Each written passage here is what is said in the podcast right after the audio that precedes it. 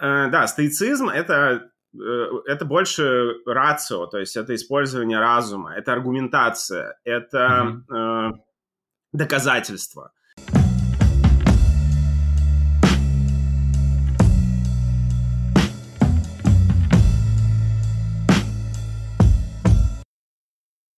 Всем привет, меня зовут Зверуга Алексей, и это мой подкаст о ментальном физическом здоровье. В этом выпуске мы с моим гостем Максимом Журила обсудим такую античную философию, как стоицизм, и как ее можно применить в жизни современного человека. Ее еще называют философией трудных времен, потому что применение практики стоицизма в своей жизни помогает преодолевать трудности и справляться с неудачами. Главная задача, которую я ставлю перед записью данного подкаста, это найти ответ на вопрос, как античная философия стоицизма может быть применена в жизни современного человека. Этой философии более двух тысяч лет, и очень интересно, почему стоицизм до сих пор актуален, и какие практики и принципы мы можем применять в своей жизни для того, чтобы, во-первых, справляться с трудностями, а во-вторых, чтобы выстраивать хорошую, счастливую жизнь. Данный подкаст можно посмотреть как в видеоверсии на YouTube, так и в аудиоверсии на всех подкаст-платформах. Приятного прослушивания! Всем привет, это 14 выпуск подкаста, и у меня в гостях Максим Журила, предприниматель, основатель проектов в сфере здоровья и спорта, таких как I Love Supersport, спортивная школа, которая обучает циклическим видам спорта, а также организация RN Star, которая проводит соревнования по циклическим видам спорта, такие как плавание, триатлон. Я позвал Максима для того, чтобы обсудить стоицизм и, в принципе, как античную философию и зачем можно применить в жизни современного человека. Максим, привет! И спасибо, что согласился пообщаться в подкасте. Привет, Алексей. Спасибо, что пригласил. Да, я хочу сразу сказать слушателям, что Максим не историк и не философ. Он э, просто человек, который практикует стоицизм. И я как раз э, искал человека, с которым можем обсудить тему стоицизма, именно человека из бизнеса, у которых есть э, большие цели, которые достигают какие-то вершины. И так как эта философия больше, она, в принципе, даже называется философия трудных времен, я хотел бы поговорить э, на практических примерах, как можно применять стоицизм э, обычным людям и достигать своих целей, независимо от того, какие неудачи либо трудности встают на пути к этим целям. И вот мой, наверное, первый вопрос, э, такой практический. Я не буду спрашивать базовые вопросы, что такое стоицизм, а, потому что слушатели, в принципе, могут э, почитать это в интернете либо в каких-то книгах о стоицизме. Я хотел бы узнать э, конкретно твой опыт и с чего началось твое знакомство со стоицизмом. Э, да, давай, может быть, даже полшага назад сделаю, с твоего позволения, а, да. по поводу, да, кто такие философы, наверное, я бы хотел сказать. Потому что, да, тут такой, как бы мой бэкграунд, он действительно не из социальных наук. То есть я вообще, я закончил физмат-лицей, потом прикладную математику в МИФИ, и вот эти все социальные науки, они были максимально далеки от меня. И, mm-hmm. к сожалению, это был такой пробел, который я уже во взрослом возрасте решил как-то начать наверстывать. То есть я сожалел о том, что э, в более молодом возрасте я не понимал важность этого. Вот. А, это первое. А второе, э, что очень часто Э, философами в нашей культуре, ну, особенно там в российской э, действительности, считают скорее историков философии. То есть uh-huh. у меня есть э, э, дружественный французский философ, который говорит о том, что в России философией называют учение о мертвых немцах. Вот. Э, ну, то есть там Кант, Гегель там, и так далее, то есть вот и, и вот их обсуждать, и вот это типа философия, но и он утверждает, и сейчас я это понимаю, что это не философия, это, это реально изучение истории, вот, это не имеет никакого отношения к философии. Философия э, – это изучение жизни, то есть э, некоторые практики жизни. Э, по большому счету философия э, и размышления о жизни – это поиск ответа на вопрос, как правильно жить. То есть как мне поступать? Вот когда я сейчас, там, не знаю, провожу подкаст, как я должен его проводить? Когда я после этого, не знаю, пойду встречаться с партнером по бизнесу, как я должен вести себя с партнером по бизнесу? Когда я вечером, не знаю, приду домой к своей семье, то как я должен вести себя со своей семьей? И вот ответ, поиск ответов на эти вопросы, это как раз и есть э, философия. А э, изучение биографии Канта – это не философия. Собственно, как я к этому пришел, ну, к тому, чтобы как бы искать ответы на вопросы, как правильно жить, мне кажется, так или иначе, ну, все думающие люди ищут ответы на эти вопросы. Ну, типа, как правильно, как неправильно жить. Да-да-да, а вот почему именно стоицизм? Есть же, не знаю, восточные философии, в том числе и религии. Да, есть разные подходы, и это как раз, это можно воспринимать как, э, ну, такой выбор, э, ну, не магазин даже, ну, не знаю, э, ярмарка, вот, то есть, что в целом у человека есть свобода в том, чтобы выбрать свою жизненную философию какую-то. А подавляющее большинство людей ее никак осознанно не выбирают. И я таким тоже был долгое время. То есть ты живешь, а, просто ну, живешь, чем-то занимаешься, не знаю, там, ставишь какие-то цели, спортом занимаешься, бизнесом занимаешься, там, какое-то образование получаешь, но а, при этом сказать, что у тебя есть какая-то жизненная философия, ты понимаешь, там, что правильно, что неправильно, что важно, что не важно и так далее, ну, многие не могут. И как один американский профессор Уильям Ирвин, у которого есть хорошая книжка про стоицизм, mm-hmm. кстати, да, он, да. он это говорит, э, что подавляющее большинство людей неосознанно, э, но живут в философии непросвещенного гедонизма. Э, что это значит? Да, это значит, что человек мечется от одного удовольствия к другому, mm-hmm. пытаясь как бы максимизировать свое удовольствие, думая, что чем больше будет удовольствия в моей жизни, тем более я буду счастлив. А, но мы знаем эмпирически на опыте, что этого ну, не происходит. То есть э, счастье от там, новой машины, не знаю, большей квартиры или, не знаю, там, нового телефона, оно очень недолговечно. Потому что это бесконечная игра, да, потому что ты получаешь да, да, машину да. либо квартиру, тебе хочется еще больше, больше, больше, больше. Да, Абсолютно. И более того, это может уводить от счастья, нежели чем приближать счастье. Ну, соответственно, mm-hmm. какие-то такие поиски э, э, своего, ну, как бы пути, они у меня были достаточно тернистые. То есть э, они затрагивали и там тренинги личностного роста, ну, там, типа, не знаю, Тони Робинс и так далее. Вот вся mm-hmm. вот эта история. Там книжки эти бодрящие американские, которые в целом, они же тоже... Э, ну, как бы пытаются помочь человеку найти ответ на вопрос, как надо жить. Вот. Когда они тебе говорят, там, жизнь в твоих руках, это же не истина, это же, ну, как бы точка зрения, которая говорит, да. что, типа, жизнь в твоих руках, от тебя зависит. Вот. А есть, например, философии и учения, которые так не говорят. Они говорят, что у тебя вообще ничего нет в твоих руках, от тебя вообще ничего не зависит. Вот. А ты должен довериться миру, вот, ты должен довериться там, не знаю, вселенной, ты должен просто вот плыть по течению, э, поток, вот.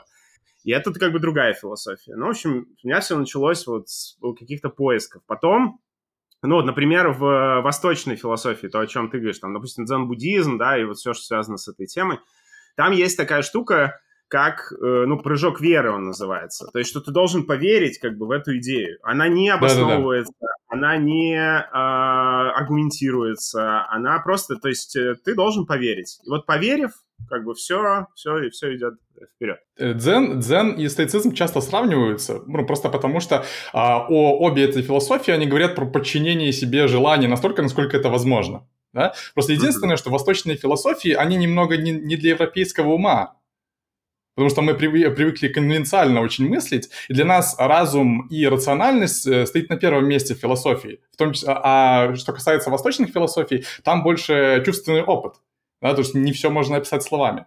И, наверное, как раз-таки для европейского человека больше подходит стоицизм. А, ну да, но при этом, если мы возьмем, например, Долину и предприниматели эпохи... Стив Джобс, э, Стива Джобса, да, да, и вот его поколение, то у них же очень популярен был дзен-буддизм. То есть, несмотря, они люди западного, западного мира как бы западного общества, но вот они пытались э, найти себя и э, свою жизнь через, через э, восточные практики, там, йога, медитации и все такое.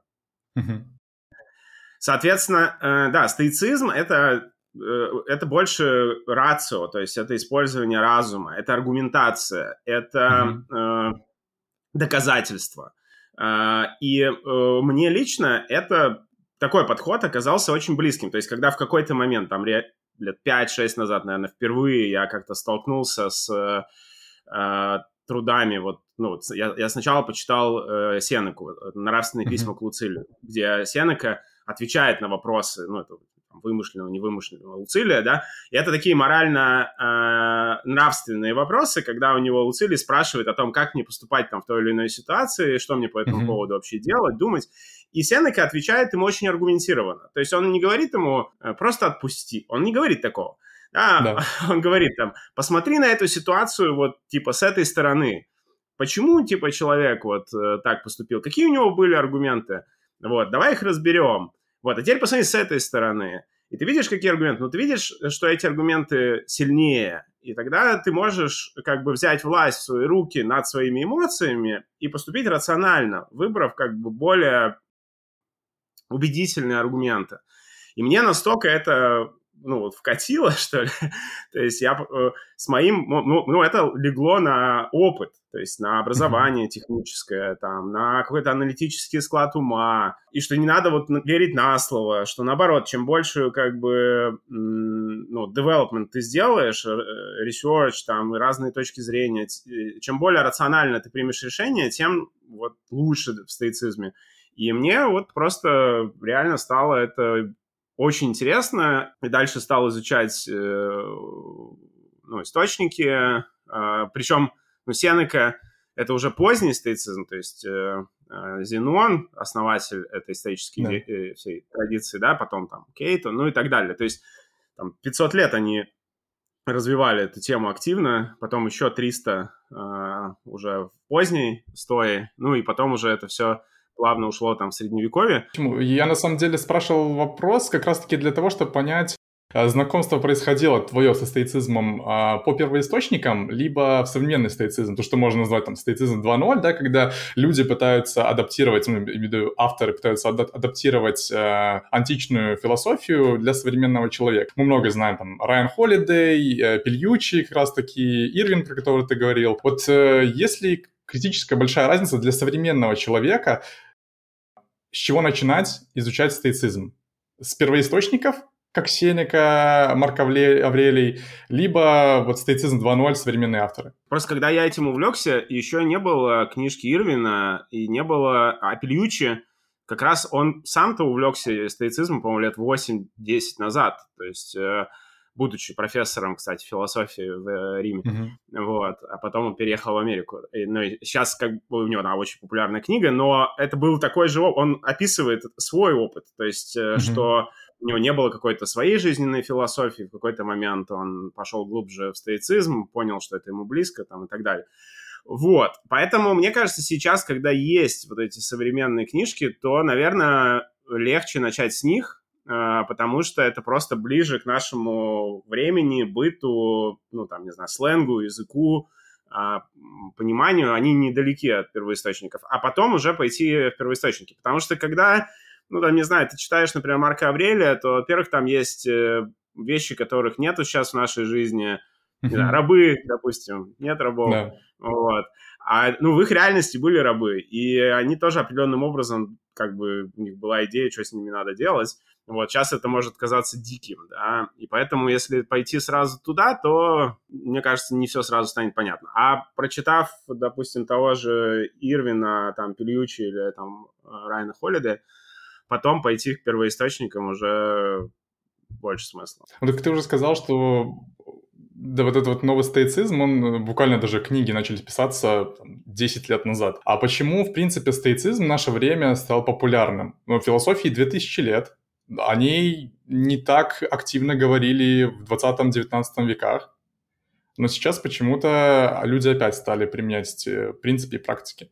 Ну, говорили, да. Мне кажется, была гораздо больше роль религии, церкви, э, христианства. Христианство во многом э, повторяет идеи стоицизма. То есть они очень сильно пересекаются, э, очень сильно.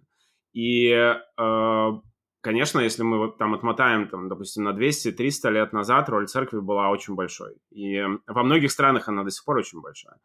А, и, э, но она падает. Ну, например, в Америке статистика по а, людям, которые себя считают там религиозными, там верят в Бога, ходят в церковь и так далее, она неуклонно снижается. То есть молодые поколения, они как бы уходят от церкви. Ну, а, видимо, потребность у человека в какой-то ну, жизненной философии, принципах правильных, э, она есть, никуда не девается. И вот снова на новый круг выходит. То есть до христианства стоицизм был, потом христианство как бы эту всю тему практически монополизировал, ну, в Европе, в западном мире монополизировал, а ну, сейчас вот чуть теряет э, силы и появляется снова пространство для философских школ, наверное. Но это мое личное мнение, я не знаю, почему так. Э, ну, как мы уже сказали с тобой, что стоицизм — это не религия, а именно философия европейская, да, и на основе ее, ну, ее принципе использовали для когнитивно-поведенческой терапии, для логотерапии Франкла. И вот э, у меня вопрос для слушателей, которые не знают, что такое стоицизм, да, мог бы ты рассказать, вот что значит стоицизм для тебя, для современного человека, который ставит перед собой амбициозные цели и достигает их, как вписать античную философию, вот прям практические шаги, в свою жизнь? И как, это, как эта философия может помочь нам, современному человеку? Ну да, давай, наверное, несколькими такими ключевыми терминами просто из э, стоицизма поделюсь, и через них станет понятно, о чем речь. Но э, первое, мы с тобой уже это, этого коснулись, это э, основа на рацию, то есть основа на разуме. И mm-hmm. э, есть греческое слово апатия, которое, ну, там, в русском апатия имеет несколько иное значение. Апатия в древнегреческом – это свобода от страстей. То mm-hmm. есть, э, вот если себе представить картину, да, мы видим, не знаю, э, человека в бешенстве, допустим, э, где-то вот рядом, вот, не знаю, он там кричит, не знаю, на своих детей, допустим, да, потому что они себя неправильно ведут, по его мнению. Вот, это, э, это э, по, по, как бы, по мнению вот, стойков, это человеком владеют страсти. То есть э, он не может справиться с собой. Вот, он не может вот keep calm, что называется, да, не может вот в, этот, в этой ситуации. И это слабость. То есть это, э, и, и, и если человек хочет, э, ну, как бы практиковать э, стоицизм, то ему надо Э, заниматься тем, чтобы становиться сильнее э, своих э, страстей. Вот. Mm-hmm. И в, в пределе как бы приходить вот в состояние апатии, то есть свободы от страстей. Когда... Причем страсти, они не обязательно эмоциональные. То есть, например, зависть — это тоже страсть. То есть ты, человек может сидеть тихо, и ты по нему не видишь, но вот у его внутри там, не знаю. Причем, например, зависть не только к кому-то, но Э, там есть такая тонкая дистинкция, мне очень нравится просто. Это э, зависть к себе, э, э, к тому, что не случилось. Ну, то есть mm-hmm. это когда мы, например, думаем, ну вот, я же должен был предполагать, что не надо покупать доллар по 150 рублей. Это как бы к лучшей версии себя. Да, да, да. То есть, и что же я его купил, если сейчас он стоит 50? Ну, типа, я вот там, не знаю, в три раза потерял и вот и человек сидит и мучается по этому поводу. И вот это тоже ну, страсти в понимании стойков. Соответственно, э, э, но при этом, э, ну, как бы мы со стороны даже, или там любой слушатель сейчас понимает, что это абсолютно нерационально. То есть от того, что человек да. сидит и сожалеет, что он, там, не знаю, купил доллар по 150, а не по 50, от этого в его жизни ничего не поменяется, потому что он не может вернуться туда, он не может как бы их не купить, э, переиграть. Э, то есть единственное, что он может, это в будущее что-то сделать по-другому. Там. Вот. А для того, чтобы в будущем что-то сделать по-другому, ему не надо как бы переживать по поводу прошлого, потому что его уже да. не изменить. Вот. И вот это, э, как бы, это главная идея стоицизма. То есть главная идея стоицизма для меня. Она заключается в том, что это подход к своей жизни и такая прошивка как бы своего мозга рациональная.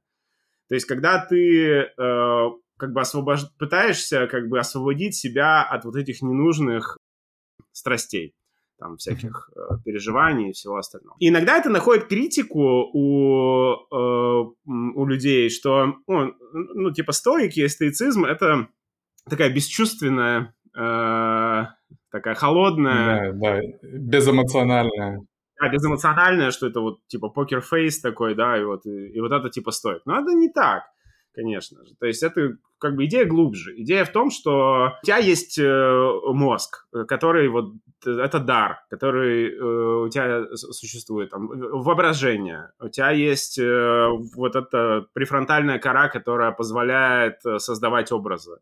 И э, в отличие от там всех остальных существ э, на Земле. Вот этот визуальный, визуальный мир. И, э, и, и, и как бы твоя задача — это научиться им пользоваться. Как бы использовать вот этот дар э, для того, чтобы как бы жить лучшую, лучшую жизнь. Вот. И это, конечно, ну, мне кажется, достаточно мощная тема, потому что понятно, что есть идеи, да, что надо там, не знаю, быть в потоке, там, и так далее. Вот. Э, э, переживать эмоции, да, есть там переживать в смысле их прямо вот выплескивать ну, или генерировать. Проживать, да-да-да. Да, проживать, да. Вот. Но это вот все не, не как бы не про стоицизм. То есть стоицизм говорит, пользуйся мозгом. То есть пользуйся, у тебя есть мозг, вот такой дар, вот, научись им пользоваться и пользуйся, и все будет э, зашибись. Вот, это, наверное, вот такая как бы первая фундаментальная идея, да. Вторая, э, которая тоже мне очень э, близка, э, это идея э, добродетели. Сложное слово, на самом деле, для понимания добродетель. Да, я так понимаю, да. это качество, которыми должен обладать человек.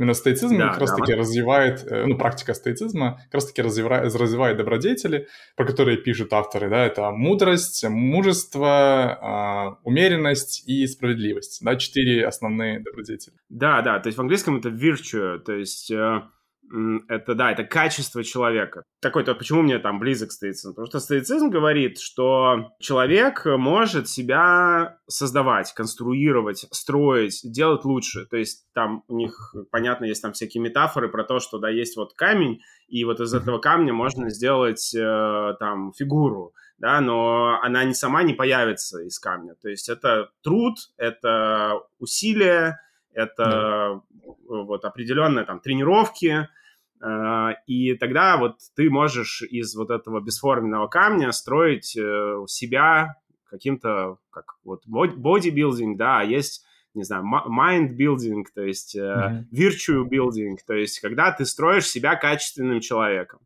Не просто плывешь по течению, не просто говоришь «я вот такой», да, ну, достаточно популярно в нашем культурном дрейфе, когда люди ведут себя определенным образом – и говорят, я вот такой человек, я вот так, э, вот все, вот делайте со мной, хотите режьте, хотите там это, я вот такой. Ну, это абсолютно как бы противоречит идеям стоицизма. Ты никакой человек, ты можешь быть любым человеком, ты можешь осознанно принять решение о том, чтобы себя э, строить, э, тренировать, э, становиться более, там, вот то, что ты сказал, да, там, мужественным, смелым, или там более справедливым, или более умеренным, и в стоицизме есть практики, которые позволяют вот эту добродетель как бы в себе развивать, э, создавать, строить. И это тоже такая очень мощная идея, э, которая э, дает, ну, дает такую основу для принятия решений, основу для того, чтобы там, те или иные вещи делать или не делать. Вот, кстати, ты сказал про практические шаги, я тоже задал вопрос, типа, на какой вопрос, в принципе, отвечают все эти добродетели, да? Скорее, это вопрос, как жить эту жизнь, да? И вот мудро, мужественно, справедливо и умеренно. Мы можем рассказать слушателям, как это происходило в Древней Греции. Мне кажется, это само по себе интересно. То есть, что такое да, философские да. школы Древней Греции, вот до, до христианские. Э, это, э, ну, это такие кружки с, ну, с каким-то лидером или там с несколькими ведущими, э, на которые собирались обычные люди из Афин или там из других городов. И это будут такие практические достаточно кружки, то есть когда они там разбирали какие-то там жизненные ситуации, когда они ну, разбирали поступки, когда они ну, естественно, очень много они говорили о, о руководителях э, Афин, то есть о политиках, mm-hmm. о там, государственных деятелях того времени, о там, о международной политике, то есть о том, как страны поступают. То есть и вот э, э, э это такие вот кружки, когда обсуждалась э, вот вся, вся реальность окружающая. И у человека, ну, например, у жителя Афин, у него был выбор, а, к какому кружку присоединиться. То есть они не были закрытыми, они во многом были а, доступными, открытыми. Вот. Какие-то из них, э, как, например, а, этот сад у Эпикура, он находился э, за пределами города, то есть это был реальный сад, и можно было поехать, ну, пойти за Афины и там прийти к Эпикуру. Э, Эпикур, эпикурейцы — это гедонистическая идея, вот, гедонизм. Тоже достаточно интересная философия. Э, она не такая простая, как кажется на первый взгляд. То есть э, идея Эпикура э, не была в том, чтобы, ну, там, не знаю, заливать в себя вино. Ж, там, жить и кайфовать.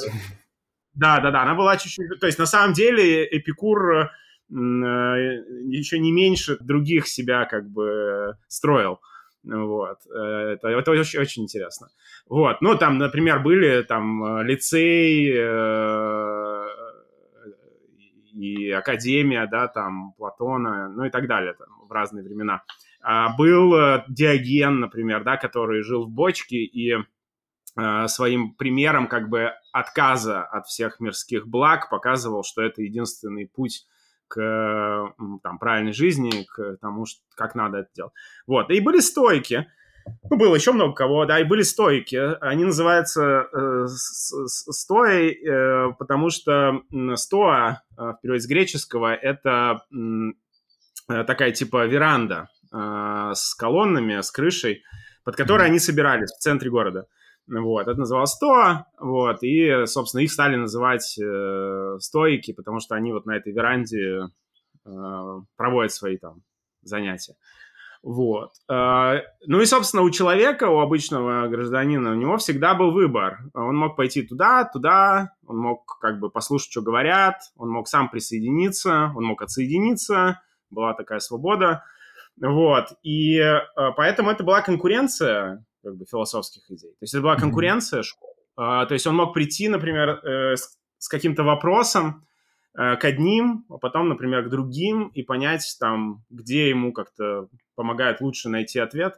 Ну, вот. Или спросить у Сократа, а Сократ бы спросил у него в ответ, в ответ не давая ответ. Вот. На самом деле это, наверное, было очень интересное время вот с точки зрения развития мышления, но, которое заложило основу, основу на самом деле всего вот западного мира, то есть, ну и России в том числе, э, потому что мы, несомненно, часть западной цивилизации. То есть вся эта западная цивилизация выросла на основе вот этих философских идей Аристотеля, Сократа, Платона – э, стойков, там, Эпикура и так далее. Mm-hmm. Вот. Э, поэтому, ну, сейчас, как, в принципе, через там две с половиной тысячи лет к этому можно относиться подобным образом. То есть можно как бы видеть, что, да, есть э, разные подходы, и как Ирвин говорит, мне очень нравится его эта аналогия. То есть он говорит, ты можешь э, поизучать разные философии, понять, mm-hmm. какая из них э, тебе ближе, вот, тебе кажется, что она там, эффективна, и, и вперед. Да, мы, кстати, прервались на э, добродетелях, но тогда вот предыдущий вопрос был про то, э, как ты для себя определяешь э, стоицизм и что используешь в своей жизни. Да? Может быть, как раз продолжим, вот какие практики стои- стоические ты используешь в своей жизни? Вот ты говорил про дихотомию контроля, да, чтобы различать вещи, которые, на которые можно повлиять, на которые нельзя.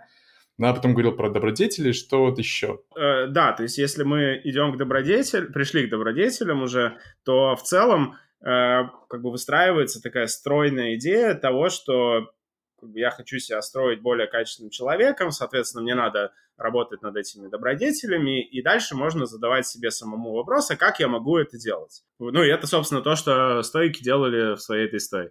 То есть они обсуждали, придумывали какие-то тренировки условно и э, этим занимались. Ну, то есть, например, э, дихотомия контроля, о которой ты сказал, э, это как бы мысленное упражнение, ментальное, которое mm-hmm. позволяет разделять э, вещи, там, которые ты можешь контролировать, на которые у тебя есть влияние, от вещей, на которые у тебя нет влияния, ты не можешь их контролировать.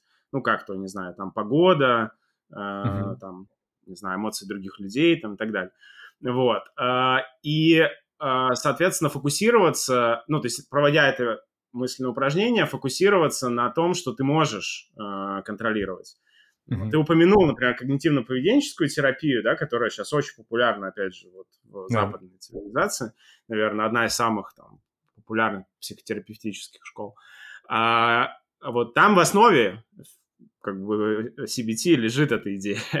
то есть э, идея разделения вещей на то, что ты можешь и не можешь контролировать, и фокуса на том, что ты э, контролировать э, можешь. Я в одном из недавних, вот мы с Сергеем Суховым делали подкаст тоже, и э, я рассказывал, э, мне кажется, это может быть очень актуальная идея в текущее время. Э, в CBT, э, когнитивно-поведенческой терапии, есть mm-hmm. ну, как бы ключевое состояние, которого, как бы, которое нужно терапевтировать, это состояние называется депрессия. Вот. И у депрессии в CBT есть определение. То есть депрессия – это такое состояние человека, которое характеризуется тремя убеждениями которые приводят человека вот в это депрессивное состояние.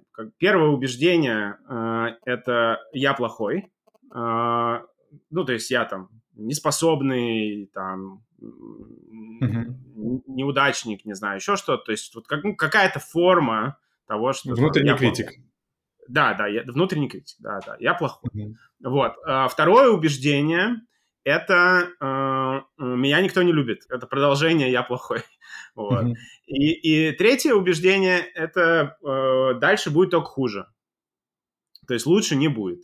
Вот. Все плохо и будет еще хуже. И вот э, когда человек попадает в эти три убеждения, там, не знаю, постепенно как-то убеждает себя в этом, то это приводит к состоянию, которое называется депрессия. И когда смотрит на этого человека, человека, который не находится в состоянии депрессии, то он может увидеть огромное количество как бы логических несостыковок. Ну, то есть, э, ну, неправды. то есть, когда человек говорит там, я плохой, там, э, то это всего лишь его как бы ну, субъективная интерпретация себя. Это же не имеет отношения к реальности. Можно найти кучу доказательств того, что ты хороший. Э, но они как бы не важны ему в этот момент, а он как-то убедился в том, что он плохой. Ну и по, по отношению ко всем остальным тоже. И вот как бы разбираясь с этими э, интерпретациями, с этими взглядами, в которых этот человек в депрессии оказался, э, можно увидеть, э, ну, наверное, такие две важные вещи. То есть первое, что есть вещи, которые э, от нас не зависят в этой дихотомии контроля, на которые мы начинаем как бы складывать очень много ответственности, но мы не, как бы никак не можем на них повлиять. Да, и второе, это, в принципе, умение разделять реальность, э, то, то есть то, что произошло, то, что отвечает на вопрос, что, где, как, что, что где, когда, что, где, когда, вот, а, а от интерпретации, которые отвечают на вопрос как раз как, а что случилось, там, ну вот типа, что я по этому поводу думаю и так далее, по моему mm-hmm. мнению. И, собственно, вот тренировка в этих двух вещах, то есть первое в разделении событий и интерпретаций, и второе в том, чтобы фокусироваться больше на том, на что у меня есть влияние, а не на том, на что у меня влияния нет, вот это такая одна из фундаментальных, да, стоических как бы, практик, упражнений, методик, подходов, которые также активно, вот видишь, психотерапии используются и э, очень эффективно работают. Я видел, у меня есть э, друзья, которые э, практикующие терапевты в CBT, mm-hmm. и, и, и я видел просто как ну, настолько драматические истории освобождения от депрессии, то есть mm-hmm. освобождение человека из ну, как бы очень каких глубоких личностных кризисов, при этом mm-hmm. А, в реальности ничего не менялось. Ну, то есть в, ре... в реальности все оставалось так же. То есть э, стены, дом, там, люди, все то же самое. Да, вот. Да. Но в жизни человека все по-другому. Потому что вот есть вот коробочка, и в этой коробочке там а, куча всего намешана. Когда ты начинаешь э, какую-то вот применять э, программу, ну или там, методологию, скажем так, да, вот там, стоическую, например, то вот эти вот э, полочки, книжечки, они начинают как бы чуть равнее там расставляться. И mm-hmm. э, как бы жить становится э, значительно легче. Mm-hmm. Кстати, продолжая тему практик, э, как раз дневник, тоже стоическая практика, да, которую ввел Марк Аврелий, она же тоже помогает э, сфокусироваться на чем-то важном в жизни, да. Ну, у меня есть выпуск про дневник, про то, как вести дневник. И э, дневник, он, в принципе, помогает э, сделать э, ручку и бумагу таким своим личным психотерапевтом. И даже если вести дневник, там, не знаю, год или два, можно в какой-то момент, э, особенно в трудные времена для себя, да, прописывать, а что, как ты думаешь, что произойдет? Вот записал, что произойдет, а потом спустя полгода посмотрел и понял, что на самом-то деле этого всего не произошло. И вот дневник как раз-таки помогает, э, ну, он становится такой исторической практикой, uh-huh. да, помогает э, понять, на чем мне фокусироваться, над чем я имею контроль и на что я могу повлиять. Практика, да, вот дневника, она фантастически сильно работает. Я ее использую, и ну, она мне там чуть трансформирована в такие как бы ежедневные вопросы, uh-huh. ну, вот, на которые я там быстро отвечаю вечером но это позволяет, э, да, такой, как бы, с, э, постоянно быть в контакте с, э, с реальностью, э, осмыслять ее и видеть какие-то тенденции. Угу. Ну, как мы знаем из науки, как бы само наблюдение часто влияет на результаты эксперимента. Вот здесь ты начинаешь как бы наблюдать за собой со стороны через этот дневник или через свои ответы на daily questions. Yeah и это, несомненно, влияет, ну, я по себе это вижу, как я начинаю там действовать, поступать, просто из-за того, что я наблюдаю это через дневник со стороны. Mm-hmm. А Марк Аврелий, можно тоже про него сказать, если, да, у тебя еще не было подкастов про стоицизм, просто Марк Аврелий, мне кажется, такая выдающаяся фигура, которая может yeah. быть э, вдохновением для того, чтобы э, попробовать стоицизм и пойти туда, да, Марк Аврелий был mm-hmm. римским императором, входил в когорту тех императоров, которых вот, называют хорошими, good imperators, да, хорошими э, императорами. И он при жизни э, не, не делал акцент на том, что он там стоик или то, что он философ и так далее, но при этом, да, он вел свой дневник, э, который называл медитациями. И потом уже, когда он умер, то это открылось, э, и эти его размышления и медитации стали доступны всем. Ну, в общем, а через чтение их люди поняли, что он был стоиком, ему были близки эти идеи, и он просто разговаривал со своим дневником через э, ну, эти идеи через свой дневник как бы, mm-hmm. себя привносил. Да, добавлю про ежедневные вопросы. Мы как раз с Райана Хольда обсуждали. У него есть ресурсы Daily Stoic, он рассылка, и каждый день тебя присылает какую-то мудрость стоическую, либо вопрос, как раз-таки для того, чтобы вот э, день начинать с стоической мысли чтобы себя настраивать на, на день. И вот у него интересная еще такая практика есть, мемента море, да, как бы принятие неизбежности смерти. Да, вот она тоже интересная, потому что позволяет тебе, вот если практически взять, она позволяет тебе проживать день как последний. Как в стойке, в принципе, и говорят, что нужно проживать день как последний. Момента море ключ... одна из ключевых тоже стоических идей. Дословно это переводится как «помни о смерти». Uh-huh. Вот, да, и глобальная, как бы, философская идея заключается в том, что, помня о конечности своего существования и о том, что это может наступить в любой момент – человек, э, да, может э, быть более соединен с настоящим, вот, э, более, ну, опять же, более добродетельно действовать там и так далее. То есть, условно, представив себе, что ты сталкиваешься с, ну, как бы там неизбежностью скорейшей смерти, скорее всего, даже вот просто как мысленный эксперимент, там, а что бы я делал сегодня, если бы я знал, что я вечером умру, да? Ну, не знаю, я бы, например, точно там, позвонил тем людям, с которыми, бли, которые мне близки, но с которыми у меня не были э, как-то налажены отношения. То есть, не знаю, mm-hmm. что-то искрило, или мы поссорились, или там не разговаривали какое-то время. Вот. Э, и стойки бы сказали, ну, тогда сделай это, вне зависимости mm-hmm. от того, умрешь ты вечером или нет, потому что ты можешь, правда, вечером умереть. Вот. Yeah. И э, да, вот это и есть как бы идея момента море, которая нас очень сильно как бы приземляет. Да, ну, наверное, уже подводя разговор к заключению, я хотел бы тебе задать такой э, практический вопрос. Допустим, там, зрители прослушали подкаст, поняли, что такое стоицизм, либо прочитали даже книгу и примерно понимают, что включает в себя идеи стоицизма, э, но не знают, как применить это в жизнь, с чего начать. Вот можешь ли ты сказать, как бы ты начинал знакомство со стоицизмом, если уже, допустим, прошел стадию э, изучения теории? Я убежден, что там нету стадии теории и, и, и не теории, то есть это всегда как бы смешано. Я просто, знаешь, я готовясь, готовясь к подкасту, увидел на форумах вопрос э, людей, которые э, изучали стоицизм, типа, что я понимаю идеи стоицизма, понимаю их принципы, принимаю их, но не знаю, как, как мне начать, как мне их применять в своей жизни. Ну, да, хороший вопрос. Может быть, э, вот э, я склоняюсь к тому, что роль группы достаточно важна, э, так же, как вот в античной Греции, да, была эта стоя, этот портик, там люди собирались, и они обсуждали и делали выводы, и брали на себя какие-то, там, не знаю, обязательства лично и начинали это делать. И, наверное, вот э, самостоятельно... Ну, есть люди, которым это возможно все делать самому с собой. Вот. Есть люди, которым просто сложнее без группы, сложнее без вот, обсуждения, без каких-то ну, там, упражнений совместных, каких-то коммитментов совместных. Тогда можно пойти, ну вот Сереж Сухов, э, с которым мы, собственно, вместе с стоицизмом увлекаемся, вот, у него есть э, проект, который называется Дельта, и канал в Телеграме Stoic Strategy.